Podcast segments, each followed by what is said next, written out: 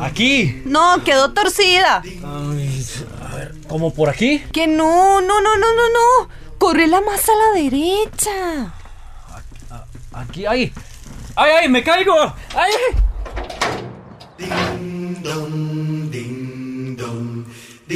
¿Por qué colgamos una estrella en el árbol de Navidad? Y se ha preguntado, ¿por qué un árbol? Todo empezó en el norte de Europa, por ahí del año 500. La mitología imperaba en todos los ámbitos sociales. Por eso era muy común encontrar un árbol decorado y lleno de significados. En una fecha cercana a la Navidad de nuestros días, se adornaba el árbol para celebrar el nacimiento de Frey. Frey no era un vecino o un sobrino, no. Frey era el dios del sol y de la fertilidad.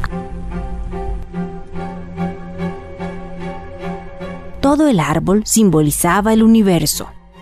La copa era la casa de los dioses y en las raíces más profundas estaba la morada de los muertos. Con toda razón fue que los primeros cristianos al llegar a Europa quisieron darle un giro a ese significado y cortar de raíz la raíz del árbol.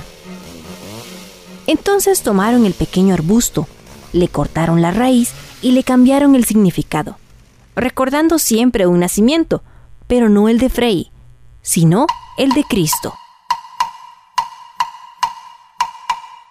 El árbol completo ahora representaba el amor de Dios y lo adornaban con manzanas y velas.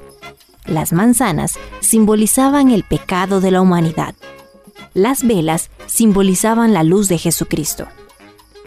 Las manzanas poco a poco fueron sustituidas por esferas o bolas de colores y en nuestros días hasta con peluches.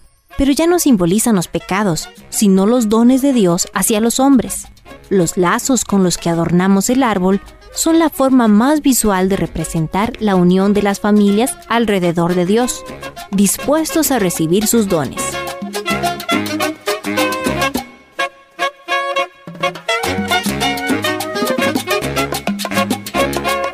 Y finalmente, la estrella representa la fe. Pero, ¿por qué en la punta del árbol? Pues para servir de guía en la vida del cristiano.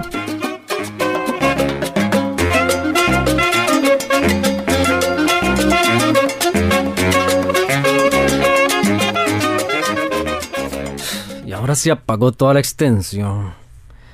Ay, no. Ay, no, otra vez volver a revisarla toda. Amor, Dime. ¿cómo se vería el árbol sin luces este año?